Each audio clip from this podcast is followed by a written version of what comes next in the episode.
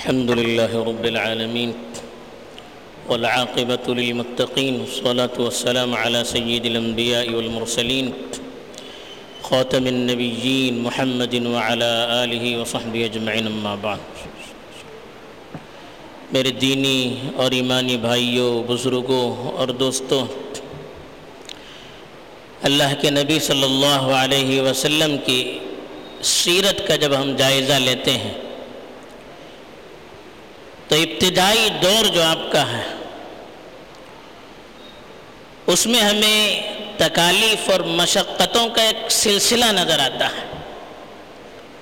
ایسا لگتا ہے کہ کوئی تسبیح ہے، جس کی رسی یا دھاگا جس کا ٹوٹ گیا ہے اور دانے جیسے تسلسل سے گر رہے ہیں، ایسے ہی مصیبتیں ایک کے پیچھے ایک، تکلیفیں ایک کے پیچھے ایک۔ اس طرح سے آ رہی ہیں اسے محسوس ہوتا ہے کہ مقدر ان کا یہی ہے۔ ابتدائی دور اللہ کے رسول صلی اللہ علیہ وسلم کا یہی ہے اور ہر نبی کے ساتھ اللہ تعالیٰ کی یہی سنت رہی ہے۔ ابتدائی دور جو رہتا ہے وہ بڑی مشقتوں کا ہوتا ہے، بڑی عظیمتوں کا ہوتا ہے، بڑی مصیبتوں کا ہوتا ہے۔ اس کے ذریعے سے نبیوں کی اور ان کے ساتھ جو نبیوں کے ماننے والے ہیں، جو مستقبل میں امت کے لیے ماڈل اور نمونہ ہوتے ہیں، ان کی تربیت کی جاتی ہے۔ ان کو مشقتوں کے اندر زندگی گزارنے کا حوصلہ دے کر آنے والوں کے سامنے ایک نمونہ پیش کیا جاتا ہے کہ آپ کے سامنے بھی ایسے حالات آئیں تو آپ کا رویہ اس وقت کیا ہونا چاہیے؟ آپ کی سوچ اور آپ کی فکر اور آپ کا عمل ایسے موقع پر کس طرح کا ہونا چاہیے؟ اس کے لیے اس طرح کی مصیبتیں اور آزمائشیں ہر نبیوں کے ساتھ اللہ تعالیٰ نے جاری رکھی۔ اللہ کے نبی صلی اللہ علیہ وسلم کہ مکے کی زندگی آپ کی کیا تھی؟ ہم پڑھتے ہیں، مکے کی زندگی میں ایک دور ایسا آیا جس کی طرف پچھلے ہفتے بھی اشارہ کیا گیا تھا کہ مسلمانوں کو گویا قید کیا گیا تھا۔ اس کے بعد جب مسلمان وہاں سے نکلے، پھر بھی مصیبتوں کا سلسلہ کم نہیں ہوا۔ مکے میں اللہ کے رسول صلی اللہ علیہ وسلم کی ذات کی حفاظت کے لیے اللہ نے آپ کے چچا ابو طالب کو بڑا ذریعہ بنایا تھا۔ مسلمانوں کو تو کفار بڑی تکلیفیں دیتے تھے۔ لیکن اللہ کے رسول صلی اللہ علیہ وسلم کو ذاتی طور پر تکلیف پہنچانے کی اتنی جرأت نہیں کرتے تھے۔ ابو طالب کا چہرہ دیکھ کر۔ لیکن جب ابو طالب کا بھی انتقال ہو گیا تو ان کے سامنے راستہ بالکل صاف ہو گیا۔ پھر تو ایسی تکلیف بڑھ گئی۔ اللہ کے رسول صلی اللہ علیہ وسلم جہاں جاتے مذاق اڑایا جاتا، پتھر پھینکے جاتے، مٹی پھینک دی جاتی، اللہ کے رسول خاموش واپس چلے آتے۔ آپ گلیوں گلیوں گھومتے تو شور سے آپ کا مذاق اڑایا جاتا۔ دن دن بھر گھومتے تھے، ایک شخص بھی آپ کی باتوں کو سننے کے لیے تیار نہیں ہوتا تھا۔ ان حالات میں اللہ کے رسول صلی اللہ علیہ وسلم نے سوچا کہ مکے کا ماحول بد سے بدتر ہوتا چلا جا رہا ہے۔ اب چونکہ اسلام کی دعوت صرف مکے والوں کے لیے نہیں تھی، بلکہ مکے کے باہر کے لوگوں کے لیے بھی تھی۔ اللہ کے رسول صلی اللہ علیہ وسلم نے سوچا کہ مکے سے ذرا باہر نکلے آس پاس کے جو علاقے ہیں، وہاں کا دورہ کریں۔ وہاں کے لوگوں تک صحیح پیغام کو پہنچائیں۔ اس کے لیے آپ نے طائف کا انتخاب کیا۔ طائف مکے کے جو قریبی شہروں میں بہت بڑا شہر تھا۔ آب و ہوا بھی اچھی تھی۔ لوگ وہاں آتے رہتے تھے کہ وہاں کے لوگ بھی مکے والوں کی طرح بڑے کاروباری تھے۔ اور مکے والوں سے خاندانی تعلقات بھی تھے ان کے۔ تو اللہ کے رسول صلی اللہ علیہ وسلم نے اپنے ساتھی حضرت زید ابن حارثہ کو لے کر طائف کا سفر کیا۔ اس امید میں کہ ان تک دعوت کا پیغام پہنچائیں گے۔ شاید وہ میری باتیں سنیں۔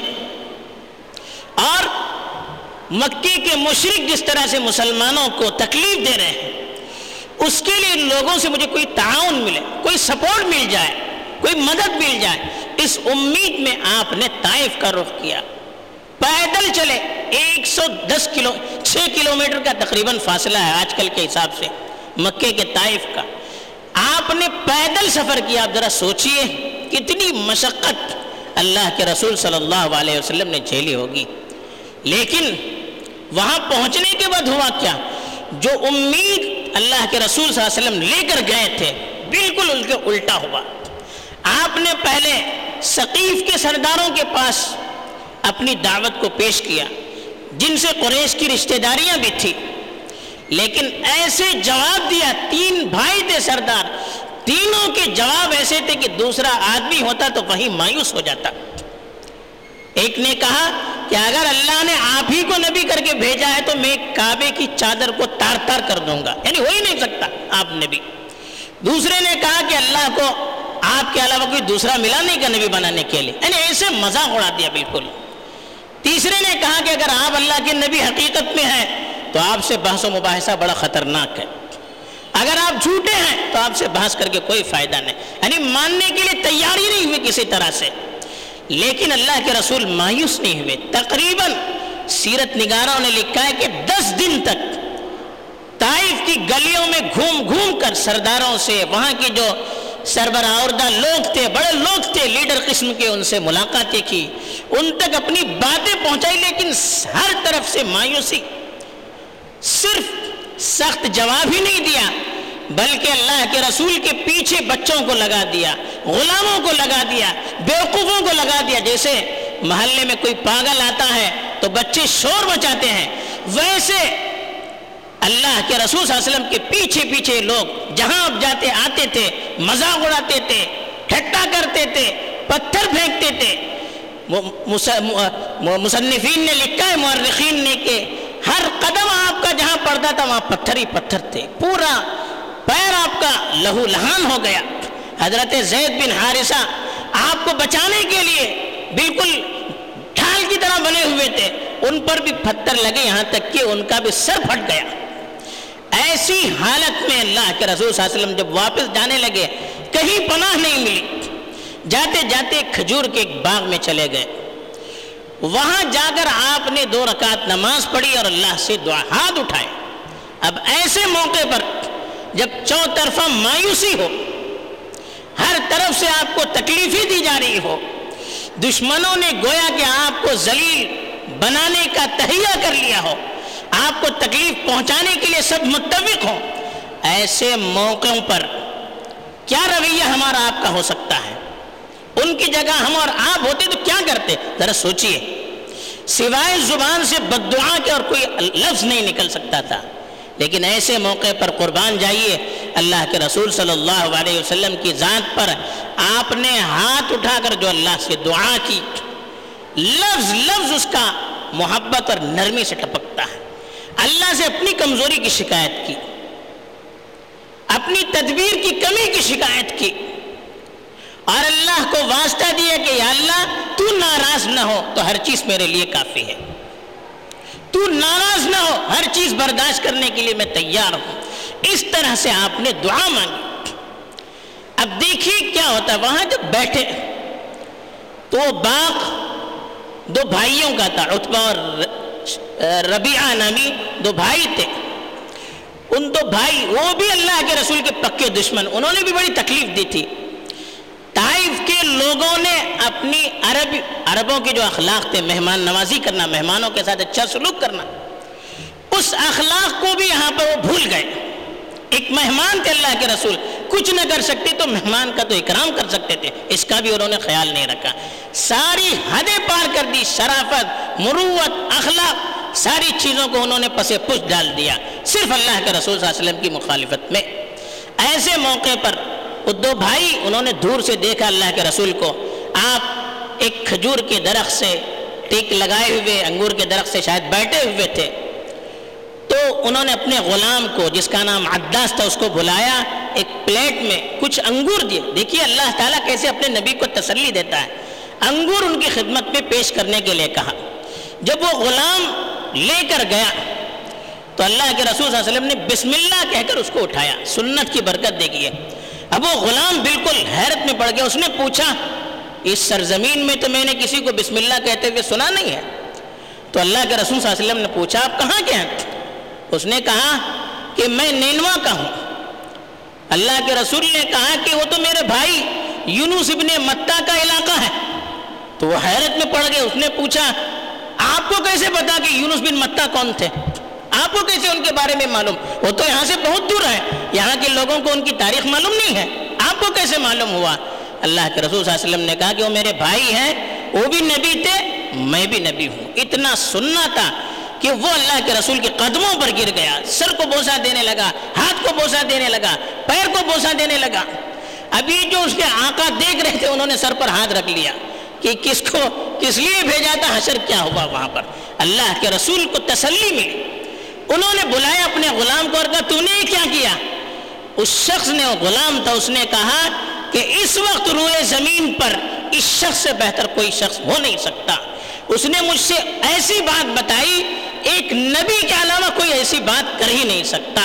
جب ساری دنیا ٹھکرا رہی ہو، ایک غلام کے ذریعے سے اللہ تعالیٰ نے آپ کی صداقت کا اقرار کروایا۔ اور اللہ کے نبی کو تسلی دے دی۔ وہاں وہ حشر تھا کہ ایک ایک جیسے پاگل کے ساتھ نعوذ باللہ سلوک ہوتا ویسے سلوک ہو رہا تھا۔ اور یہاں اس غلام نے تو حد کر دی، احترام کی اور وہیں پر آپ کی تصدیق کی۔ پھر اللہ کے رسول صلی اللہ علیہ وسلم وہاں سے مکے واپس جانے لگے۔ جاتے وقت اللہ کے رسول اتنے پریشان تھے، کوئی خبر نہیں تھی۔ اچانک بخاری شریف کی حدیث ہے کہ اوپر آپ نے دیکھا تو ایک بادل کا سا تھا، بادل۔ تو وہاں سے حضرت جبرائیل علیہ السلام نازل ہوئے اور کہا کہ میں جبرائیل ہوں اور یہ میرے ساتھ پہاڑوں کا فرشتہ ہے جس کو اللہ نے بھیجا ہے۔ اب اس فرشتے نے آگے بڑھ کر کہا کہ اللہ کے رسول، مجھے اللہ نے بھیجا ہے۔ اس وقت آپ جو بھی حکم دیں گے میں کرنے کے لیے تیار ہوں۔